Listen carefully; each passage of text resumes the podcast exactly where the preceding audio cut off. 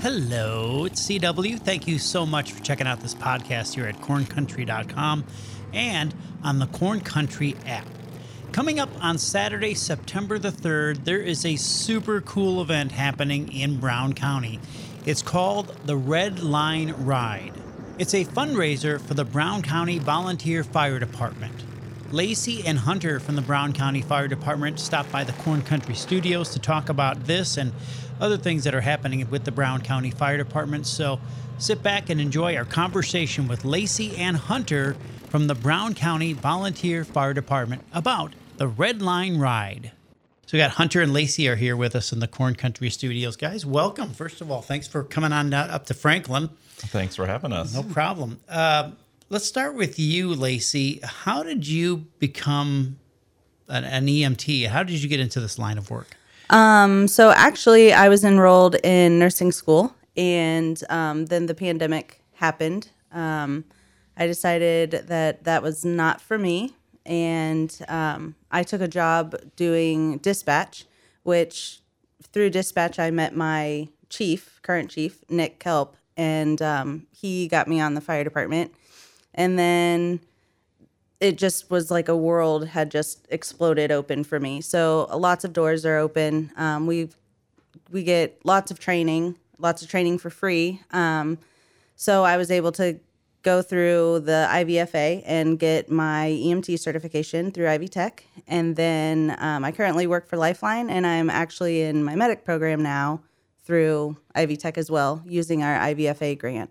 Yeah, my daughter, who lives in Wisconsin, is into your, your line of work, and she's it just became uh, an EMT as well. So Okay. I, I, I think it's really, really great that you got into that. You got any interesting stories? I, I imagine you must have seen some uh, some unusual things in in uh, in your line of work. Yeah, I'm not entirely sure what all can be disclosed on a radio station for that, but um, Right. I've seen I've seen a lot of things that a lot of normal people should definitely not see in their line of work. Um, so lots of it I don't like to talk about just because it can be very traumatic. So you have to learn to compartmentalize all of that. Um, I can't even think of a funny sort of situation that I've had. Well, I've heard that from police officers too. I've talked to uh, uh, James Ison, the police chief up in uh, Greenwood, and he said the kind of the same thing. There's just some things you just can't unsee Yeah. once they happen, and that's part of the process of when you have to kind of put it behind you and then just kind of refocus, and and, and that's got to be kind of tough in your line of work. It is tough. And, you know, you go home at the end of the day and, you know, you're like my boyfriend, he'll tell me about his day and he's like, How was your day? I'm like, you know what? You just really don't want to know. You don't you don't want to know. So a lot of times I come home pretty quiet. I'll just take a shower, eat my meal and go to bed. But um, it's still a very it's something I'm still very passionate about and I love the line of work that I'm doing and I'm super excited to get my medic um, to be able to go further and grow um, a lot more in my field. Hunter, how about you? Uh, how did you get in, uh, to be into the fire department? Well, so uh, several years ago, I owned a store in Nashville, and I was attending a town hall meeting, and uh, I was listening to everybody talk. And the current chief, Dak Kelp, at that point in time, he had offered to have some of the students that had issues um, after school come help at the fire department, and you know mentioned how they always needed more help and everything else, and right then and there, I was like, you know what? I have some extra time. I can do this. I can help them out. I don't know what all I can do, but I can help. And uh, I went. I went. Told them I wanted to put an application. I did it that evening. The next Monday was their meeting. I got voted on. Immediately started getting certifications. So got my EMT, got my firefighter certifications um, really started growing in the field and realized this is something that I absolutely love. And if I would have known that this was something that I loved so much back when I was, you know, 18 years old and getting out of high school, this is what I would have pursued from then on. And I mean, it is a fantastic thing to help with, not even just being a firefighter, but the little community outreach things that we're able to do and just talking with people and being able to educate some people on how fire departments work and fire safety and interacting with the little kids is one of my favorite things. I have two, almost three kids of my own, and just being able to see their faces light up with the fire truck when you drive by is excellent. It's something that I absolutely love. I think it's a lot of a lot of kids have that dream of becoming a, a member of the fire department. For those kids and maybe even the teenagers that are thinking about, you know, what, what am I going to do after high school? What advice would you give to someone if they were thinking about getting into your line of work? If there's anything that I could say, especially to my younger self or any young person out there, is explore every potential opportunity. Even if you don't think you're going to like it, job shadow someone. Go find out what you can do, what you can't do, what fits with you, because you may not know what is right for you as you grow up and what career you want to take. And you end up finding that later on in life and not being able to go back and change everything that you've done so far. And I wish I would have explored more, kind of done some job shadowing, and really focused on finding something that I love instead of just pursuing the route that everybody told me I needed to go. Uh, same. That's, that's definitely the same, especially being a woman in the fire industry. Um, I'm quite a bit older than Hunter, and um, currently there's you know a cap for perf departments for career departments. You have to be 35 or younger, sometimes 36 or younger.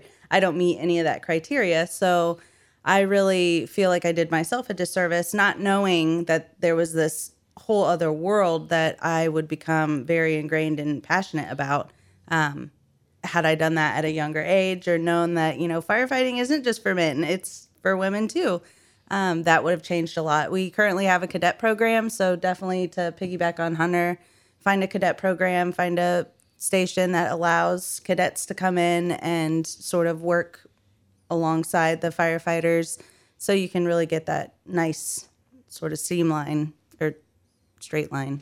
Whatever. Yeah. Volunteer fire departments are an excellent opportunity because there really is a job for everyone, whether or not, you know, actual fire service is your passion or something that you can or want to do. You can help in so many other areas. I mean, whatever your skill set, whatever whatever your opportunity, you can help and we need help in every potential area that you can provide. Do you need more women in your field, Lacey?